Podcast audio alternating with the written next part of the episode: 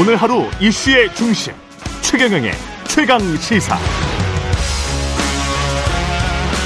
네, 어제는 김대중 전 대통령 서거 13주기가 되는 날이었습니다. 정치가 실종되다시피 한 시대에 김대중 전 대통령이 강조해온 통합, 평화의 정신이 유난히 절실하게 느껴지는데요. DJ 철학과 사상을 계승하기 위한 김대중 정치학교가 지난 6월 개교를 했고요. 이곳 초대 교장을 맡고 계신 분입니다. 아, 김대중 대통령 시절 첫 정무수석이었고 국회의장을 하셨죠. 문희상 전 국회의장 전화로 연결돼 있습니다. 안녕하세요, 의장님. 안녕하세요. 반갑습니다. 예. 그 13주기 추도식 어제 있었죠? 네, 네, 다녀왔습니다. 예. 그 어떤 추억이나 에피소드도 많이 떠오르실 것 같고요. 어떠셨습니까? 네, 그렇습니다. 많이 마음감이 교차했습니다. 예. 특히 그 최근에 그 위기 상황이라고 저는 생각하고 있는데, 음. 그때 6.25 이후 최대 국난 IMF를 극복하셨을 때 동부분 서주하시던 그 모습이 그리웠습니다. 예.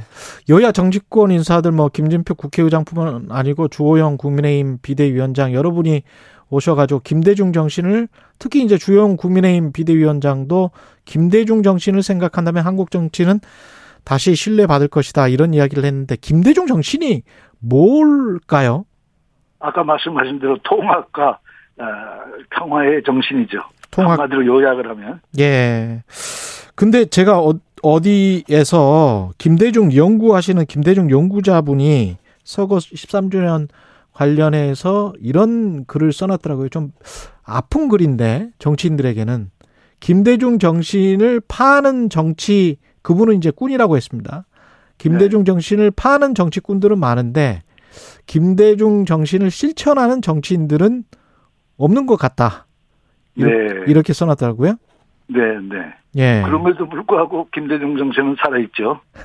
예, 그러면 그럴수록. 예. 않습니까? 예.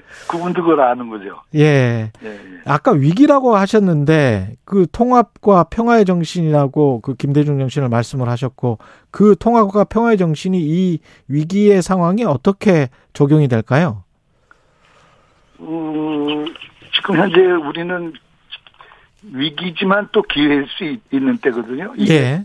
에, 그 코로나 사태, 기후변화, 뭐, 불평등, 양극화, 뭐, 4차 성향성명, 뭐, 이루 말할 수 없는 지금 그 전방위적 패러다임의 대전환을 요구하는 그런 시대인데, 바로 이럴 때 우리가 생각할 수 있는 것은 절대절명의 시기에 IMF 사태를 극복했을 때 김대중 대- 대통령의 그 리더십이 빛나는 시대 아닙니까? 예. 그것이 이제 그 극복한 사례가 있으니 자꾸 지금 생각이 나는 거죠. 예. 그래서 더 많이 거론되지 않나 이런 생각을 해봅니다. 이 김대중 정치학교라는 거는 6월 17일에 개교를 했다는데 지금 이제 초대 교장이시잖아요. 네네. 어떤 분들이 와서 공부를 하시는 거예요?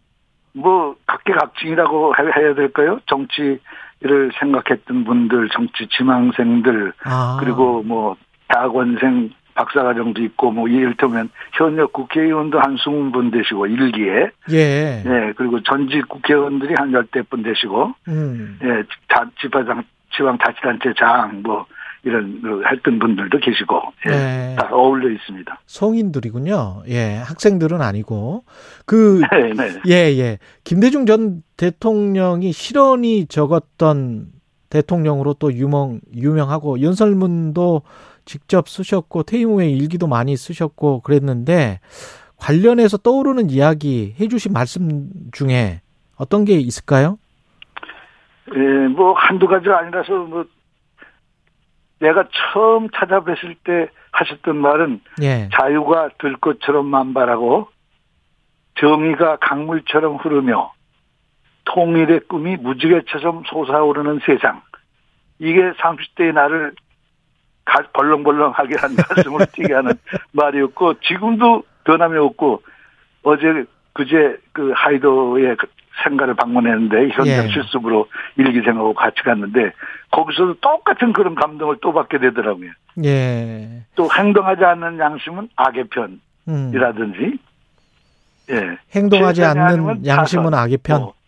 예. 그리고 최악을 피해서 착 을 선택해야 된다 그러는 실용주의, 실사고시 정신 뭐, 뭐, 이루 말할 수 없습니다, 이게. 최악을 피해서 차악을 선택해야 된다. 네. 예, 실사구시 그 현실적 현실적으로 네, 최선 서생적 최선은 서생적- 있을 수가 서생적 없기 때문에 문제 의식과 예 서생적 문제 의식과 현실 감각이라고 그럴 때 예, 상인적 현실 감각을 실용주의로 그렇게 해석을 하셨죠. 상인적 현실 감각을 실용주의로 해석, 해석한 네네. 거군요. 윤석열 대통령도 이제 성공한 대통령이 돼야 우리나라에도 좋은 거 아니겠습니까? 그, 그렇죠, 그렇죠. 그렇죠. 예, 예. 윤석열 정부는 어떻게 지금 하고 있다고 평가하십니까? 에, 뭐, 김, 김대중 대통령의 입장에서도 그랬을 거고, 저도 지금 똑같이 생각합니다만은, 예, 대통령이 성공해야만 나라가 성공할 수 있으니까, 어떻게든지 그 성공하셨으면 좋겠고, 에, 지금 현재 100일 평가를 가지고 왈가왈부하면서 지금 좌절할 때는 아니에요. 음, 예, 이게 뭐 아주 기- 처음에 불과한 거니까, 예, 이제부터라도 신기 일전에서 새로운 방향을 튼다 그러면 꼭 성공하지 말라는 법이 없다 이렇게- 생각합니다. 예. 아마 김정 선생님 저 선생님께서 살아계셨어도 그렇게 격려의 말을 했을 거예요. 예. 그 당정이 특히 이제 집권 여당이 100일도 안 돼서 비대위 체제로 전환되고 뭐 이런 게 처음 있는 일이잖아요. 한국 헌정사에. 대통령 선거에 승리를 하고 나서도. 근데 이게 당정 간의 관계랄지 대통령, 대통령실의 앞으로의 처신이랄지 어떻게 해야 된다고 보세요? 그 우선 그 anything but 그 클린턴이라고 그래서 부시 아들 부시가 집권해서 여보세요? 어, 전화가 잠시 끊긴 것 같은데요. 다시 전화 연결을 해야 될 것 같습니다. 예. 본격적으로 현재 정부, 현 정부와 집권여당과의 관계 설정, 김대중 정신에 따르면 어떻게 해야 될지 문희상 전 국회의장에게 여쭤봤는데요. 예. 의장님? 예, 예, 예. 예, 예, 예, 이제 연결됐습니다. 예, 예. 말씀하십시오. 예. 어디 뭐였죠? 예, 지금 현재 이준석 전 국민의힘 당 대표와 대통령 사이의 갈등 그리고 집권 여당이 100일 만에 이렇게 어 비대위 체제로 갔는데 어떻게 대통령 대통령실 당정이 어떤 식으로 관계 설정을 해야 되고 처신을 해야 되는지. 에, 그 무슨 그렇게 어, 어, 어렵게 생각하면 없고요. 예. 에, 아직도 기회는 있다 이렇게 생각하고 심기 일전에서 새로운 출발하는 기분으로 시작하면 돼요. 예. 에, 나는 그런 말씀을 하고 싶고 아까 다만- anything but 뭐라고 하셨죠? 예, 예. ABC라고 그래서 예. 에, 아들 부시가 대통령 돼가지고 미국 정책을 클린턴 건 무조건 지우자. 그게 anything but 클린턴. 그래서 아. ABC거든요. 여보세요? 그럼 예, 예, 말씀하십시오. 근데 지금 anything but 문, 문 정부의 모든 것을 지우게 하는 쪽으로 방향을 잡으면 이건 맞잖아요. 아. 예. 그 왜냐하면 지금 그것이 잘못됐다고 그래서 저 정권 교체를 원하는 국민 속에 그 당선이 됐던 거 아닙니까? 그렇죠. 이건 대통령은 자기의 미래를 구상을 비전을 제시하면서 계속 개척을 해나가야지 예. 남의 거 아니다라고 얘기하는 걸로는 한계가 있는 거예요. 난 음. 지금부터도 그걸 해야 된다고 생각해요. 뭘 해야 되는 건지 미래 지향적으로 해야지 과거 지향적으로 남 탓만 하고 저전 정권 탓만 하다가는 이거는 시간이 너무 없죠. 음. 네, 그거에 대해서 지금 나는 그, 에, 지금 문제가 좀 심각하다 이렇게 생각합니다. 운전을 할 때 앞을 보면서 운전해야지 계속 뒤를 보면서만 그렇죠, 운전한다. 그렇죠, 그렇죠. 예. 그렇게 그- 해서는 안 되죠. 예. 그리고 할 일이 타상 같은데 지금 이 위기 상황에 국내외적으로 어, 새로운 방향을 제시하도 그 하기도 바빠 죽겠는데 왜- 왜 남의 탓 하다가 시간을 보냅니까? 난 그, 그것은 오히려 그 정권 교체를 시켜준 국민에 대한 그 도리도 아니죠. 아. 국민들은 그래서 내로남불하지 말고 내 탓하지 마- 남, 남, 남 탓하지 마라 이러고 시켰는데 똑같은 그런 짓을 하면은 그게 무슨 의미가 있겠어요? 정권 교체하는 의미가. 음. 그건 오히려 국민을 실망시키는 거죠. 예. 그 국내외 여러 현안 특히 뭐 남북 관계랄지 한일 관계 풀어야 할 것들이 많은데 특히 한일 관계 관련해서는 또 문희상 전 국회의장님이 그 말씀을 해 주실 수 있을 것 같아서 어떻게 가져가면 좋을 것 같습니까? 어, 한일 관계는 기본 방향이 김대중 오부치 공동선언으로 돌아가면 됩니다.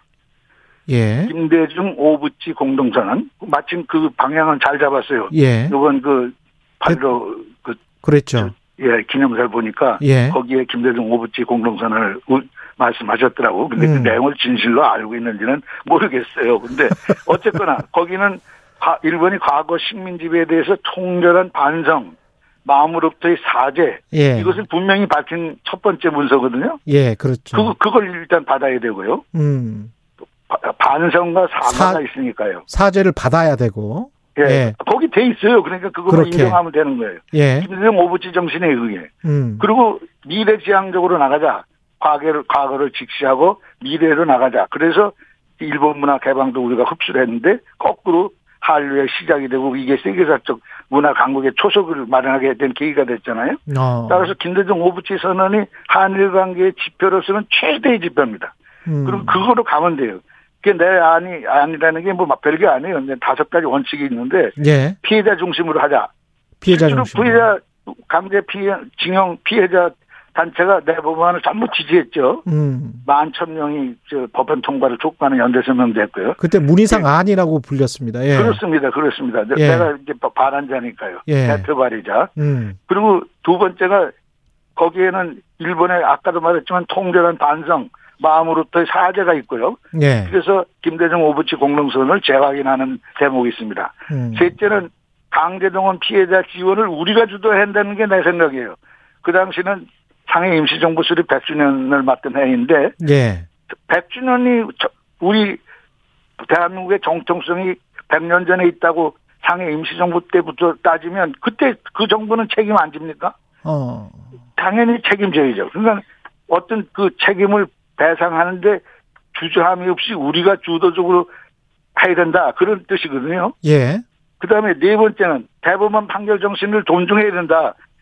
재단이 그 피고인 일본 기업을 대신해서 대의변제를 우선 하고 음. 민법상 화해가 성립된 것으로 보기 때문에 결국 구상권을 재단에 남아 있거든요. 예. 그래서 그것이 완전히 해소된 게 아니고 그냥 남아 있기 때문에 우리가 행사만 안 할 뿐이지 대법원 판결 정신이 존중되거든요. 이 안에 의하면.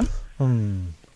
그다음에 다섯 번째는 그 하, 한일 양국의 국민 기업의 자발적 기부로 기금을 조성하거든요. 음. 그러니까 그 무슨 다른 뭐 이의를 제기할 게 전혀 없는 거예요, 사실은. 예. 그래서 지금도 난 늦지 않았다고 생각하고 정부가 그래도 김대중 오부치 선언 정신으로 돌아가서 시작을 한다니 음. 조금 기대를 하고 있습니다. 마지막으로 민주당 상황도 그렇게 뭐 좋은 것 같지는 않은데 의장님께서는 어떻게 보십니까?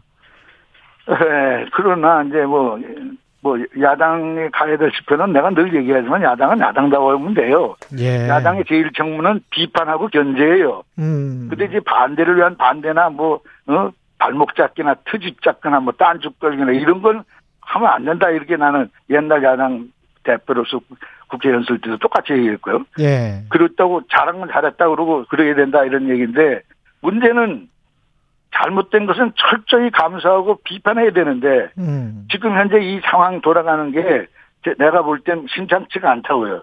지금 여당이 예, 뭐 검찰 공화국이라는 말은 좀 지나칠지 모르겠으나 공안 통치를 할 가능성도 있고 약간 조금 민주주의 우리 그 대통령께서 어, 김대중 대통령께서 돌아가시기 1년 전에 하신 말씀 중에 음. 민주주의의 위기, 서민 경제의 위기, 한반도 평화의 위기 이렇게 위기를 걱정하셨어요. 예. 근데 지금도 그런 비슷한 상태가 안 오리라는 음, 라고 장담하기 어려워요 지금 상황이. 이랬을 어. 땐 야당이 뭘 해야 되는가? 행동하지 않는 양심은 악의 편이라고 했거든요. 예. 그러니까 예 아주 반대를 하려도 철저히 논리적으로 이론을 가지고 정확하게 힘을 합쳐서 싸워야 될 때가 올지도 모른다는 거예요. 음. 거기에 대비할 수 있는가? 지금 우리 이, 이 체제가 조금 불안합니다. 나- 내가 볼 때는. 예. 예, 예, 예. 여기까지 듣겠습니다. 문희상 전 국회의장이었습니다. 고맙습니다. 예, 감사합니다. 예, 0832님 평화와 화합 김대중 정신 지금 여의도에 가장 필요한 목소리겠습니다. 공감 표시해 주셨습니다. 여기까지 하겠습니다.